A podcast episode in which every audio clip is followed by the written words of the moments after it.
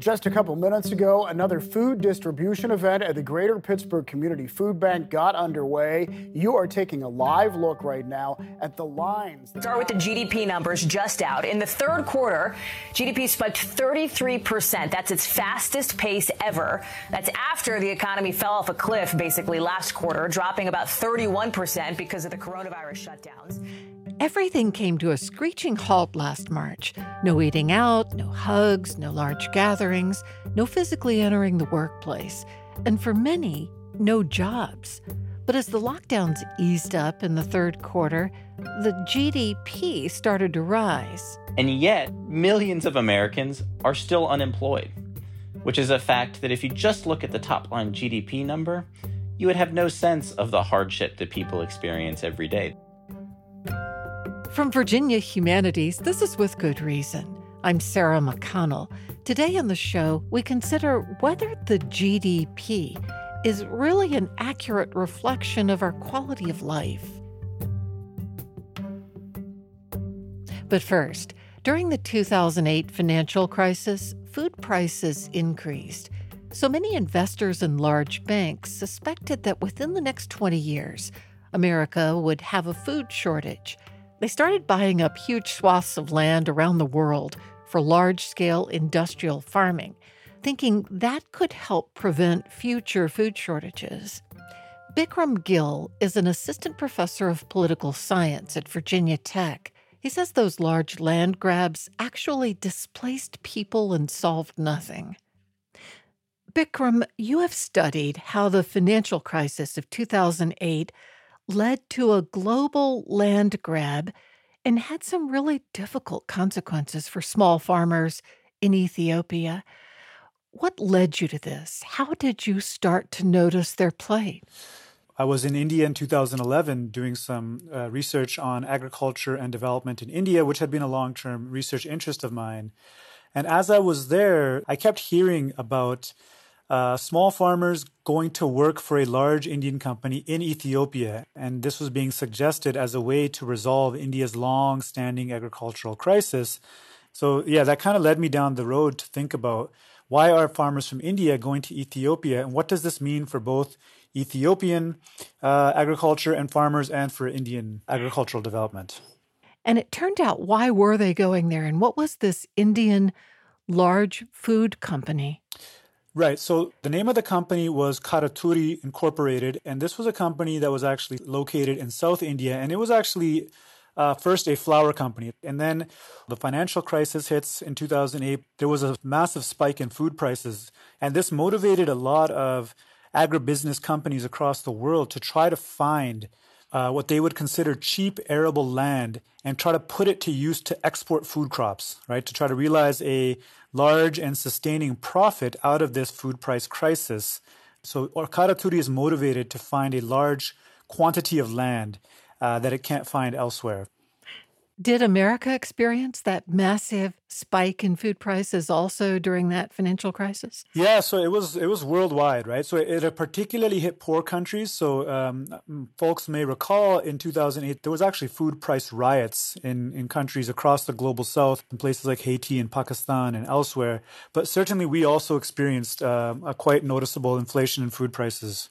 So I know the 2008 financial crisis was caused by the housing bubble in the US right. and the collapse in the big banking sector. But why did that spearhead a big increase in the price of food? So that's a great question. So, the, eh, and the, the two are quite clearly linked. So it's an important question. So the financial crisis you know, leads to a kind of contraction in the flow of credit where now investors are a bit nervous about the financial system, right? So there's a, a whole bunch of credit that gets withdrawn from housing markets and other sites of investment.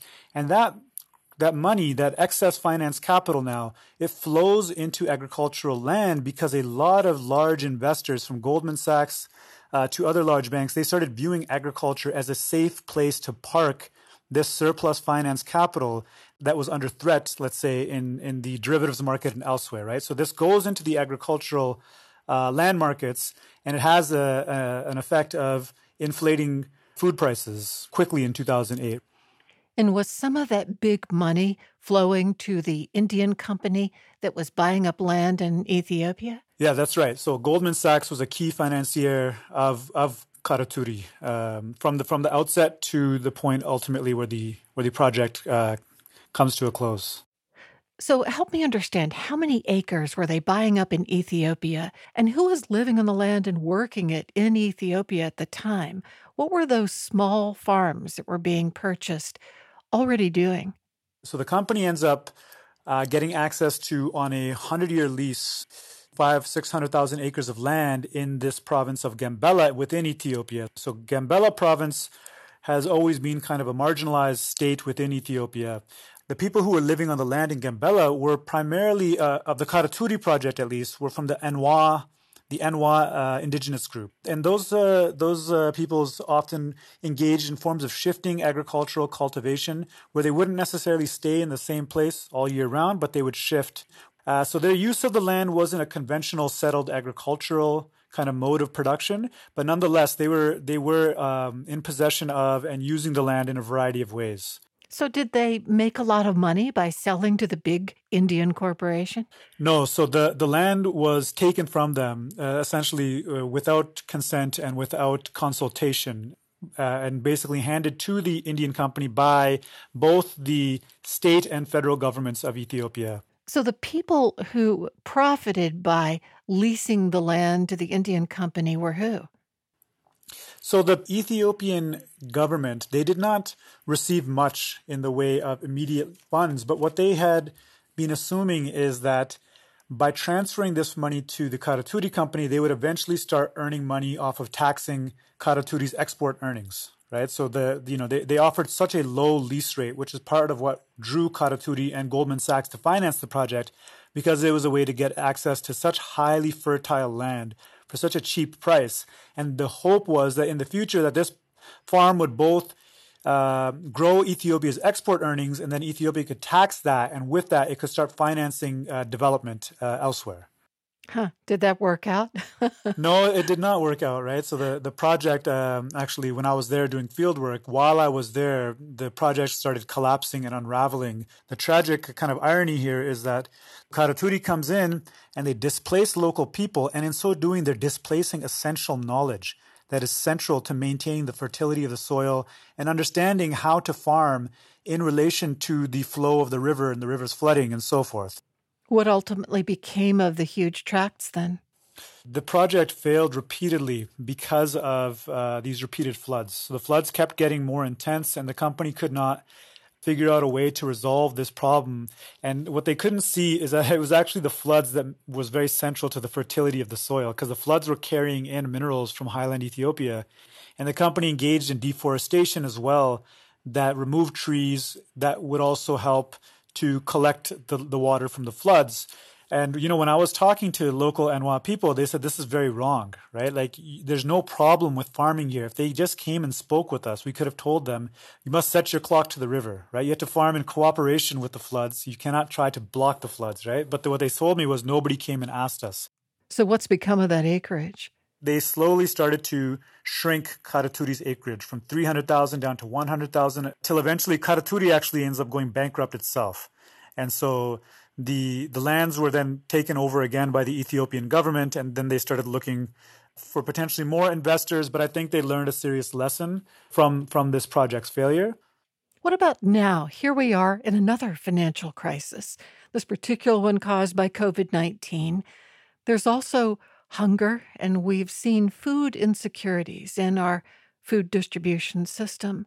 Do you foresee another round of buying up farmland or sort of corporate misguided efforts at solving the problem?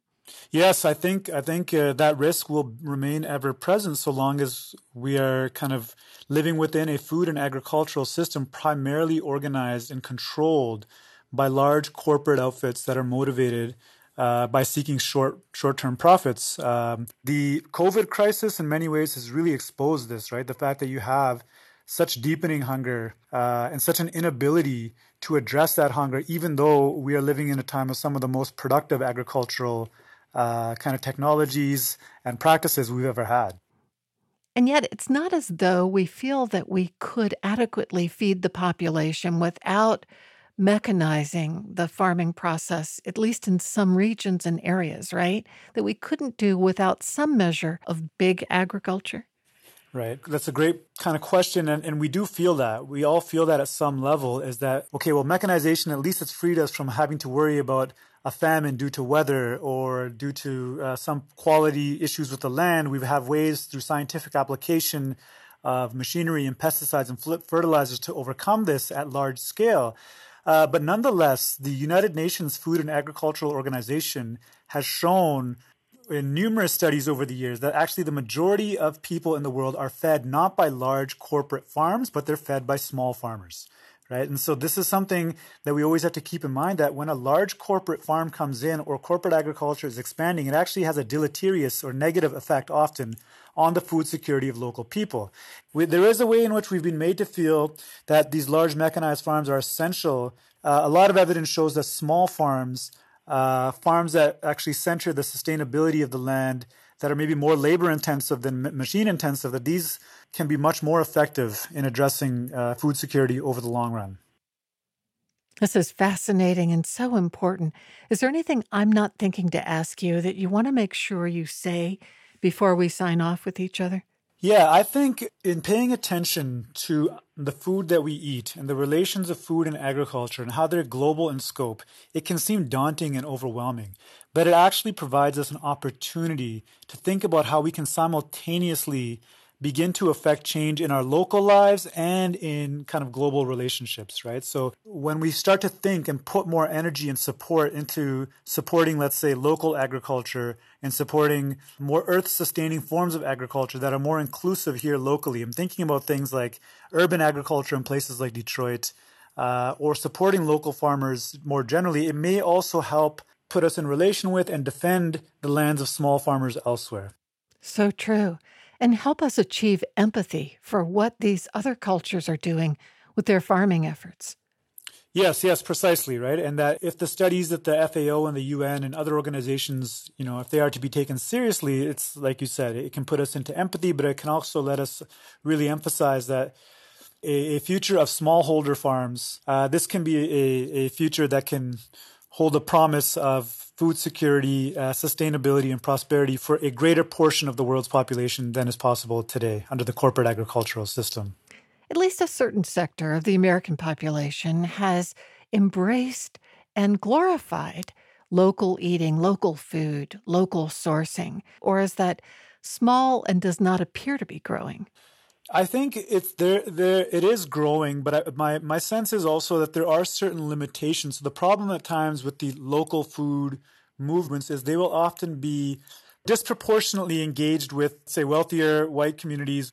So I think to push it even further, though, is to address um, other issues in the United States around racial inequality, income inequality, and so forth, right? Like the local food movement, local farm movement really needs to be radically kind of uh, egalitarian and inclusive. And I do think there are really uh, great examples of how this is being addressed, probably none more so than um, what has been referred to as the Black Food Sovereignty Movement, a movement that simultaneously embraces the need for local kind of community ownership over food systems, right? To challenge the corporate agricultural and food system.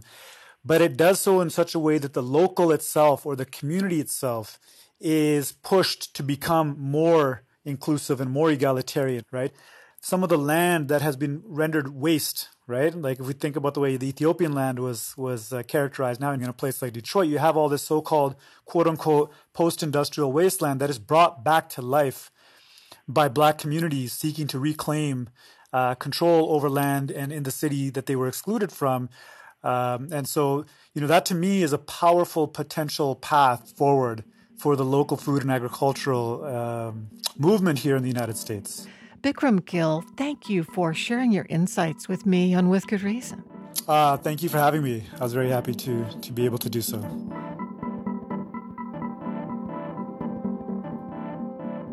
Bikram Gill is an assistant professor of political science at Virginia Tech.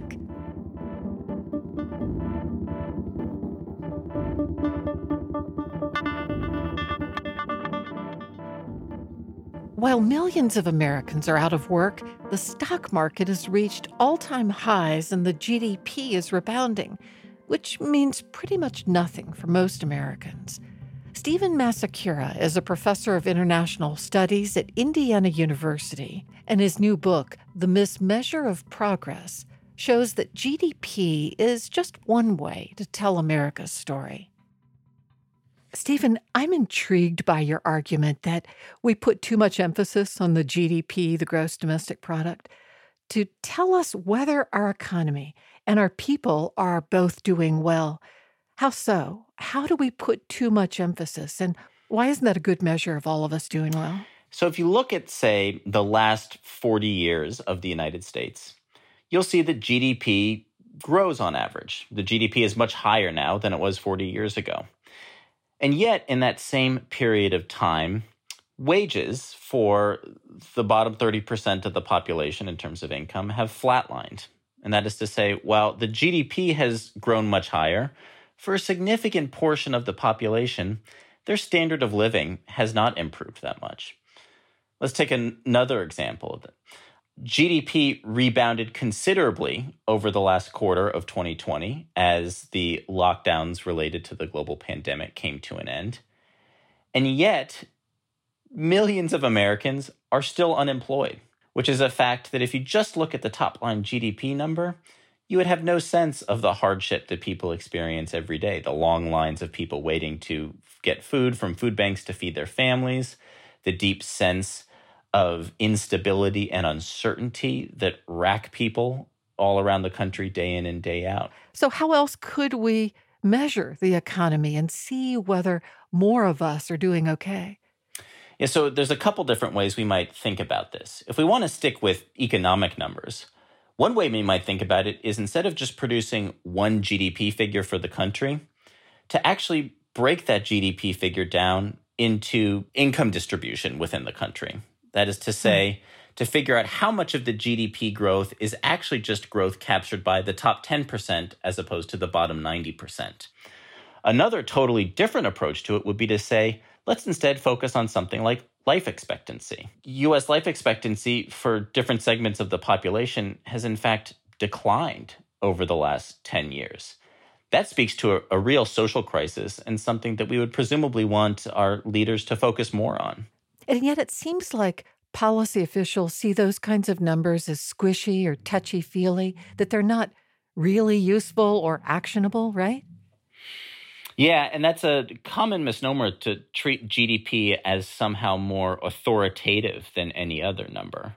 And that's in part because all of these official statistics require vast amounts of data collection, which can be a really messy problem. They also require really serious and difficult value judgments. After all, these numbers are constructed by people who make choices uh, about what to count and what to exclude. For example, in this country, we put a lot of emphasis on just the unemployment rate.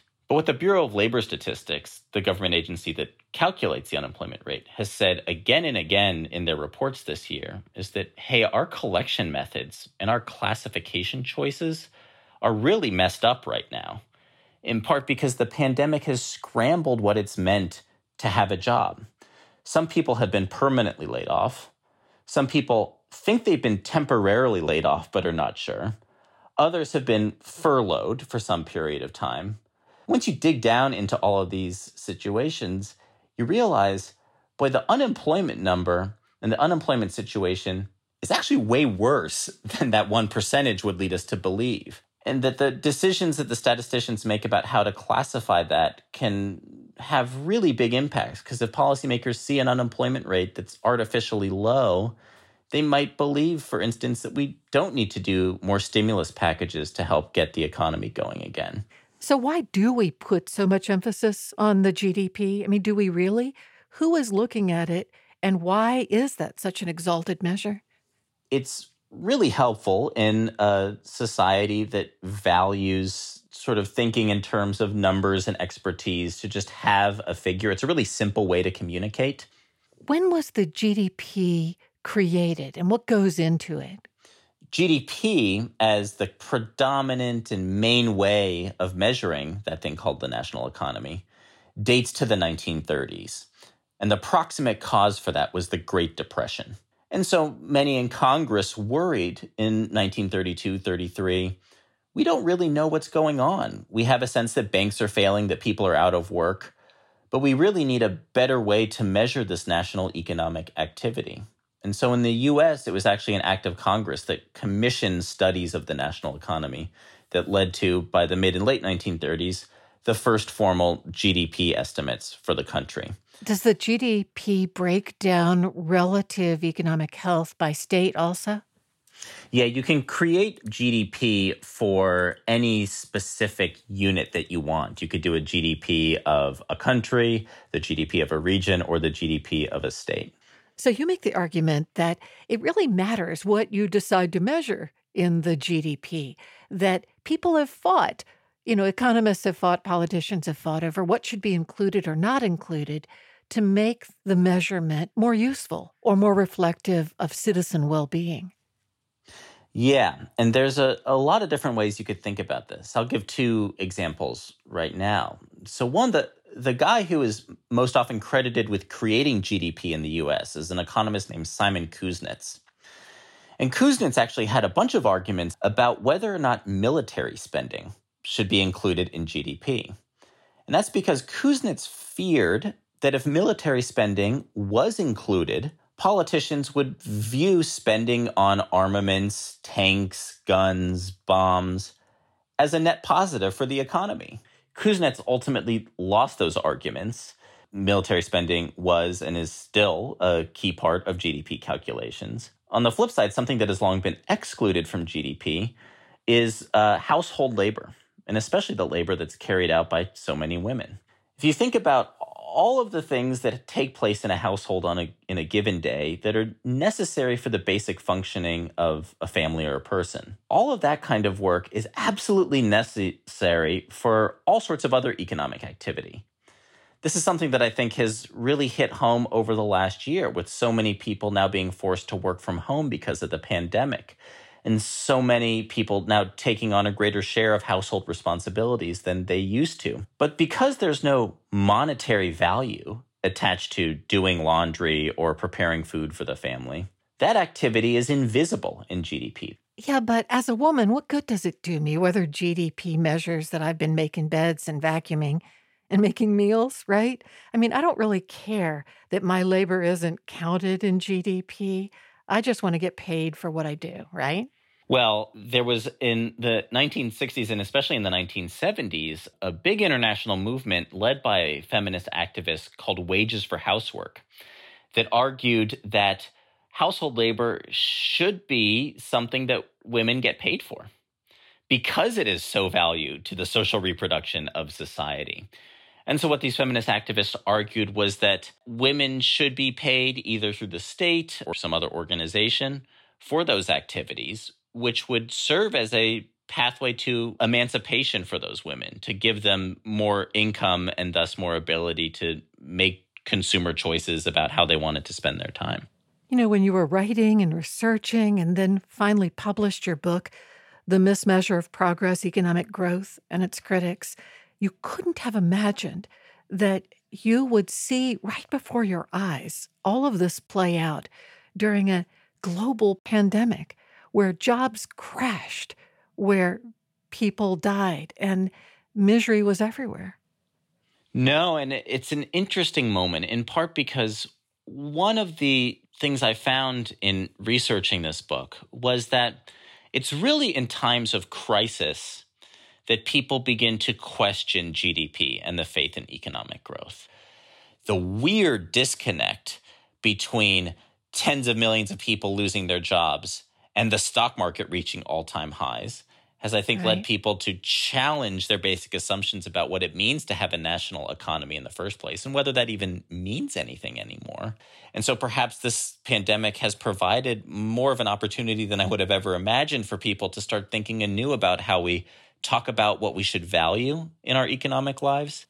Let's say Joe Biden calls you tomorrow and says, Stephen, I really want to reform GDP, but I, I don't know where to begin. What would you advise? I think there's a couple things I would say to uh, President Biden. I would say, first and foremost, that we need to break GDP down into segments to see exactly who is gaining all of this wealth. Is it just the 1%, just the top 10%?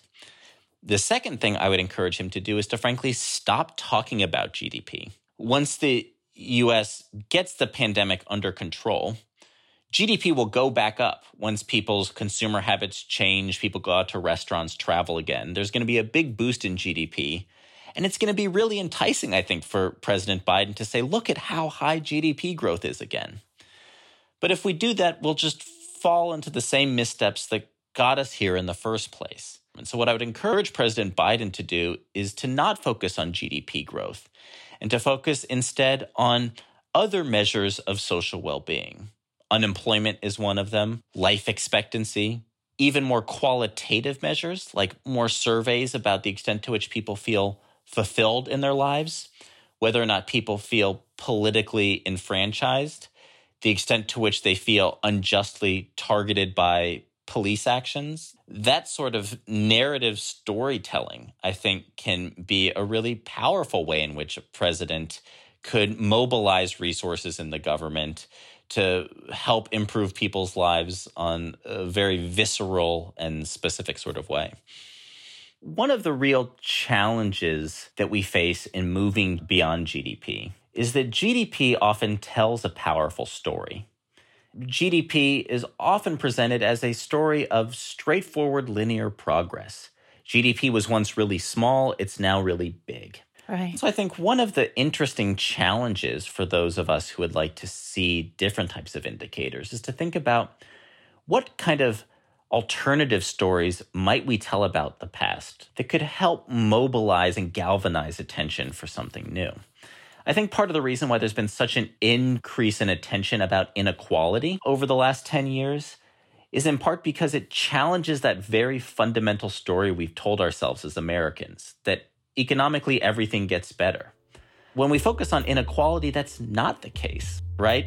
Things have gotten far better for a select few, but for the majority of Americans, things have not gotten better over the last 30 or 40 years. Well, Stephen, this is fascinating. Thank you for talking with me on With Good Reason. Thank you so much for having me. It's been a real joy.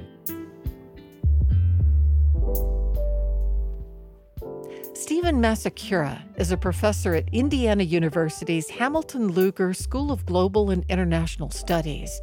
His new book is The Mismeasure of Progress Economic Growth and Its Critics. This is With Good Reason. We'll be right back.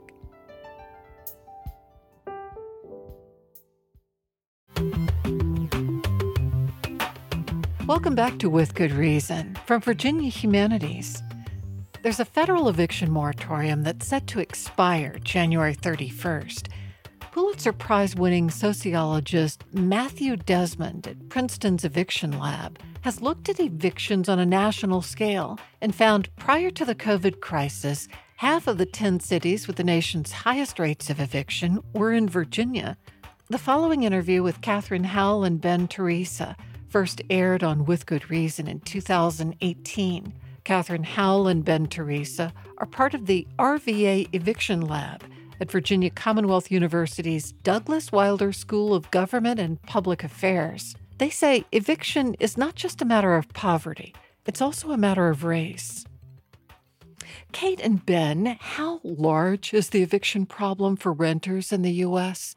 It's a huge issue for families, particularly. You know, yeah, we have a homeownership rate in the country that is 65% now, but that means you've got a lot of people that are still renting and eviction is an incredibly disruptive process that has larger implications for schools and for individual kids and families, for jobs and for transportation, not just for housing. It's been called a nationwide eviction crisis. Why crisis? Are there more evictions now than before? So, by crisis, I think we mean that the effects are intensely felt by people and it's been sustained for at least 10 or 15 years now. How have we learned just how big the eviction rates are? Sure. Uh, Matthew Desmond, who is a researcher at Princeton University, released the most comprehensive nationwide data set of evictions that we've seen so far. Other places have done this on a smaller scale, particularly in the Bay Area of California, but this was really the first time we understood the scale of what was going on and that it wasn't just a small thing that happens in some places, but it's nationwide, as Ben said. And we also found internationally um, the rate of eviction is around 3%. But in some places, you see much higher rates. And so, for example, the city of Richmond's sustained rate over the past 16 years has been about 11%. And you see that pop up in places like Atlanta and um, North Charleston, South Carolina. But really, across the country, you see these pockets of high eviction rates relative to the rest of the country. So, where there are most evictions, you imagine you have the hugest population of poor people renting homes. Right. That holds up to a certain extent. But what we actually find is that the racial composition of the neighborhood is the most influential factor on those eviction rates. You know, we're not necessarily saying that a landlord is looking at two tenants, one that's white and one that's black, and they're saying, uh, you're out, you're in. It's not as simple as that. Uh, some neighborhoods have different types of housing options and different access to jobs, different access to education. Uh, and so all of that ultimately plays into this larger conversation about eviction. What we're talking about is access to mortgage credit, the ability to own a home. And so that has been historically uh, limited for African American people and families, which meant that they were always more likely to be renters than white people. It's also things like background checks. African Americans are disproportionately criminalized, and so that adds something to your background check. Credit check, likewise. All of these things ultimately um, shift the kind of housing options that are available. People are getting shunted into less desirable housing options in less desirable neighborhoods, and that disproportionately falls on African Americans. The two of you have created something called the RVA Eviction Lab, the Eviction Lab analysis of these rates for the Richmond area in Virginia. Did you do this after you were startled by the eviction rates that were exposed by the Princeton Eviction Lab? Right. So, in order to inform any kind of changes in laws or policies that would uh, reduce evictions, we needed to know more about why evictions were happening and how they were happening. Because that's the only way you can really start to look at the policy levers and change really what's going on. And it's not as simple as people just can't pay their rent, right? If it was that easy, I'm sure we would have solved it years ago, right? But there's more to it than that. It can be anything from medical bill that sets their entire budget off. So it means that you miss a rent payment and that starts a really chain reaction of things. Uh, it can be a car breakdown, as I said, things that kind of the one bad day idea that really ultimately blows your budget. We actually have students that work Right. with us Yeah, uh, in, in the eviction lab. They said when I was in fourth grade, uh, my family did not uh, have a home. I missed most of my fourth grade year Yeah. because of that situation. Yeah. That's one that, that sticks with me. And I think the other one for me is the, the difficulty of then finding housing the next time. The a woman that I interviewed um, talked about that. She said it's it's as bad as as having a, a criminal record. You know that sticks with you. The, you can't get housing in the next space, and so that the the cascade of housing instability is, I think, what to me has been really um, alarming. Who's doing most of the evicting? Is it a sort of mom and pop who have a couple of places and they are letting people go or booting them? Or is it larger corporations that run giant apartment complexes? So, a large share of all the evictions come from a small set of landlords. There's no question about that. We know that corporate landlords, so larger scale landlords that own tens or even hundreds of properties, evict at higher rates than smaller landlords. And we also know that uh, landlords that are corporate that are tied to larger investment firms, financial Wall Street type firms that back these landlords, that they evict at even higher rates. And and so it is a matter of who is the landlord, who is the owner, and who is financing, because that really alters the role that eviction plays in landlording as a business. Are we also finding the states that have the cities with the highest eviction rates are states that have laws that favor landlords over tenants? Yeah, I think that's that's definitely a trend that we're seeing. And you see cities that have um, improved tenant protections or better tenant protections, whether it's a right to counsel or general sort of information, different timelines. We find that they the eviction rates are lower. And um, a report came out, I believe, this week uh, about New York when that introduced a right to counsel, which has dropped their eviction rate significantly in New York City. And so, the more information tenants have, the more equal playing field they have, that tends to reduce the eviction rate. We have pretty much in this country completely forfeited the idea of public housing as playing a role and playing um, a part in the solution here. And so, while we should acknowledge the real problems historically that public housing has in our cities, there has to be a role, there is a role for public investment in housing, that it's not just sort of a housing of last resort. Mm-hmm. What we have seen since the 2008 financial crisis is a growing share of renters in the United States who are increasingly squeezed by unaffordable rents. And so that public housing, a public option for housing, a public investment in housing can benefit more than just the very poor, that it can actually provide something that market housing with or without rental protections cannot. That's so true. There was a sea change after the market crashed. And so many people, young or poor or otherwise, said, we have to or want to turn to renting instead of buying. And of course, there was also this sort of period after urban renewal when everybody thought public housing is the way to go, and that's been really discredited. So, how to think of public housing in a more uplifting way where we're not crushing the souls of people, but giving a leg up during either transition or need? Many of the failures that we know from public housing in terms of their destructiveness of existing neighborhoods, in terms of racial segregation and neglect. A lot of those stem from problem is that public housing was always structured by the private rental market um, and by private real estate interests. And so, even though it was public housing, it was uh, relegated to certain parts of the city. It wasn't provided the the resources in terms of the costs meeting the cost of operating those buildings. And so i think we need to be clear about why there were the failures of public housing that there that there have been. Have you seen one city or one area where they've managed to scale up affordable housing and make it appealing and workable to the people who live there? Yeah. You see it in places that are investing significant funding in affordable housing and they're investing it in even ways across their city. They're not putting all their affordable housing into the poorest communities, but they're starting to really say, okay, wealthy communities, you need to have your fair share. And I think that's actually been very effective. But again, it takes investment. Um, you know, we have in the city of Richmond a million dollars in our trust fund. Uh, just up the road in DC, which is only three times the size, they have a hundred million every single year.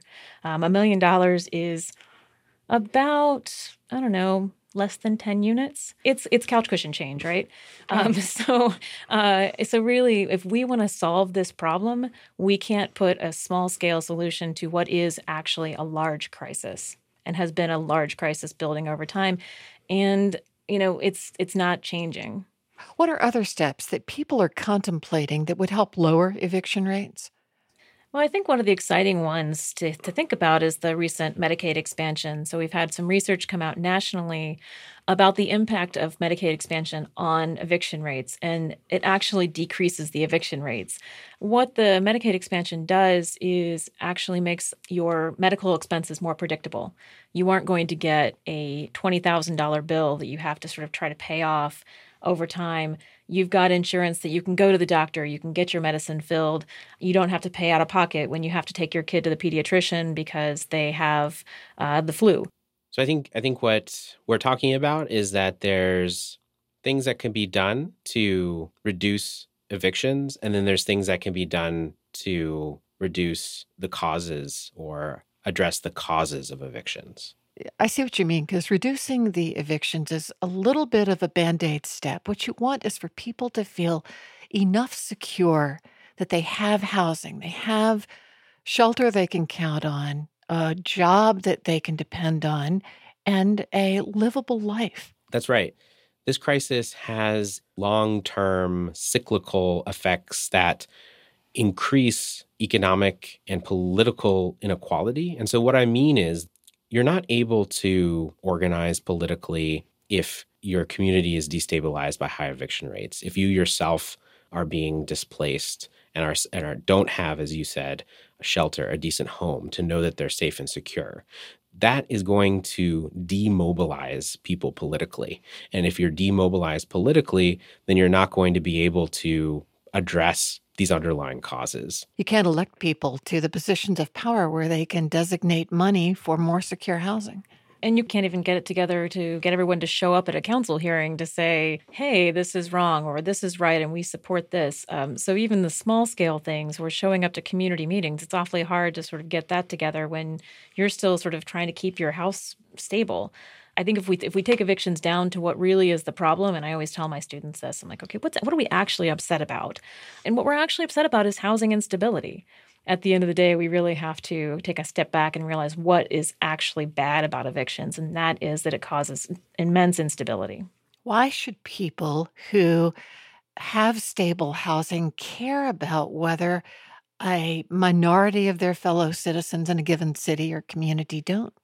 Yeah, great thing to think about. And I think that what the last 10 years since the 2008 financial crisis have shown us is that you may think you have stable housing, but for a lot of people, the financial crisis uh, demonstrated that they really don't. And so, just because you think that you are protected, you may have more in common with people who are being evicted or in common with producing that unstable housing. Ben Teresa and Kathryn Howell are professors at the Douglas Wilder School of Government and Public Affairs at Virginia Commonwealth University. Coming up next, access to credit for some, but not all. A recent study found redlining is happening on or near American Indian reservations. Valentina Dimitrova Grajzl is a professor of economics at Virginia Military Institute she joins me to talk about her findings. Valentina, you and your colleagues looked into something that is aggravating already terrible economic conditions on Indian reservations across America. What was that? Access to credit. Credit facilitates transactions and it makes sure that you have some protection against risk. For example, if you have a medical emergency or if your car breaks down, or if the government shuts down and you don't get a paycheck, right? You do not have anything to rely on to get access to funds. So, how did you determine this? How did you find out that people who were living on or near reservations across America were really distinctly lacking access to credit? We started out by looking at a study done in 2001 that there's a scarcity of banks, financial institutions on or near reservations. American Indians, on average, have lower credit scores and they have lower access to traditional banking. And so we started researching individuals' access to credit through a database that Equifax, one of the main credit bureaus, has put together. And what we found is that the racial composition of the geography actually had a significant effect on credit limits. And what did you conclude? Our findings seem to suggest that there is um, what's called redlining. So, what exactly is redlining? How do you see that? Yeah. So, redlining is the practice of giving either less credit to people in a particular geographic uh, region or giving them more credit but with worse terms. Let's say you um, charge them higher interest, you uh, have more fees. And even though somebody might be credit worthy, simply because they live in an area that is predominantly a particular race, they might be denied credit. I think of it as a geographic discrimination. It's not a discrimination based on your individual race, but it's based on the characteristics of the majority of people who live in your zip code, for example. And who would do the redlining? These would be employees of banks that are nearby? Correct. So whether it's employees of banks or the banks purposefully decide that they would not give as much credit to people in particular zip codes, for example. And couldn't they be doing that because they said, hey, our experiences, these people are constantly defaulting. Let's don't even do it.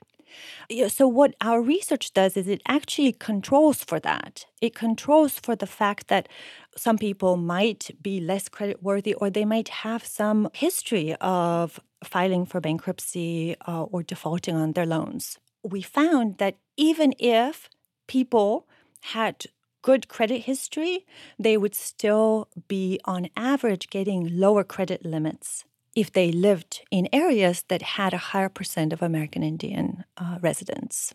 Why do you think that was happening? Do you think that was just a long standing practice from more overtly discriminatory days that had carried over till now? I think so. So, redlining really goes back to the 1930s, and it started out with mortgage markets and with insurance markets. With African American communities? Yes, African American communities. And actually, uh, the practice refers back to this idea of taking a map and drawing a red line around a particular region and essentially saying we're now going to give loans to people in this particular area because we believe they're going to default, even if this is just purely based on prejudice and bias. And there have been a lot of um, measures sort of taken over time to um, ensure that everybody has equal access to credit, irrespective of their race or national origin. But it's very difficult to ensure that this type of uh, discrimination doesn't happen. And if redlining is against the law, but it's happening on these reservations and near them, what's the remedy? One of the things that has taken off in the past 15 years is something called community development financial institutions. And they usually open in areas that are underserved by traditional banks. They usually understand the culture of reservations and they're really specifically focused on building financial literacy and building credit histories so that then they can allow residents of, reservations or near reservations to build credit and be able to go and use credit from traditional banks. It interests me that you grew up in Bulgaria and did so much of your early research on the forms of government following the collapse of the Soviet Union in the Eastern Bloc countries. How has that, do you think, influenced your ability to see what's happening on Indian reservations in America?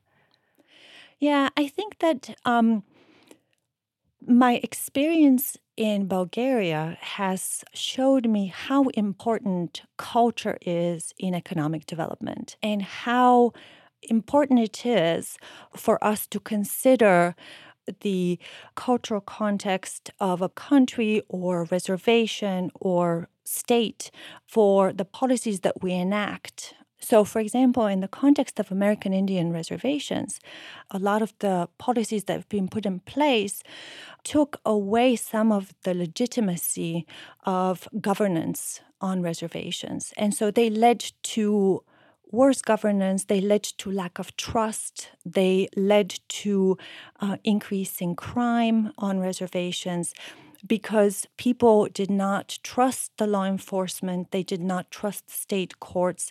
The state courts imposed the American paradigm, which is very adversarial. It's the idea that you go to court and there's punishment. The only focus is really on punishing the person who has committed a crime, while in the indigenous paradigm, there's so much more focus on community and restorative justice, which is really more focused on, on harmony. And so what my Bulgarian experience sort of guided me toward is this idea of being very aware of the importance of context and culture and norms, social norms, and that when we think about economic development, we cannot be thinking about it without thinking about people's mindsets. How did you see that in Bulgaria? So, um, Bulgaria was a socialist country until 1989. In 1989, the Berlin Wall fell, and then Bulgaria started to transition from socialism to capitalism, or this idea of a market economy. Bulgaria had no memory of a market economy. Right? There was no private ownership before socialism, before World War um, II. And so people had a really hard time understanding um, what the right approach was to transition and how to build institutions that would support a market economy. How do you make sure that the courts function in a way that makes it easy to, to resolve disputes? How do you make sure that people understand democracy and how democracy works, right? These are all things that take a long time to develop. And in the case of Bulgaria, we went from socialist system to capitalist system overnight. Sometimes you might want to have a gradual transition, or you might want to really carefully evaluate people's mindsets and people's memory and people's historical experiences before imposing a path of development that might have worked somewhere else. Valentina Dimitrova Grajzl is a professor of economics at Virginia Military Institute. She was named a 2018 Outstanding Faculty Member by the State Council of Higher Education for Virginia. Support for With Good Reason is provided by the University of Virginia Health System, pioneering treatments to save lives and preserve brain function for stroke patients. UVAHealth.com. With Good Reason is produced by Virginia Humanities which acknowledges the Monacan Nation, the original people of the land and waters of our home in Charlottesville, Virginia. Our production team is Allison Quantz, Matt Darrow, Lauren Francis, and Jamal Milner. Our interns are Maya Neer and Cassie Deering. For the podcast, go to withgoodreasonradio.org. I'm Sarah McConnell. Thanks for listening.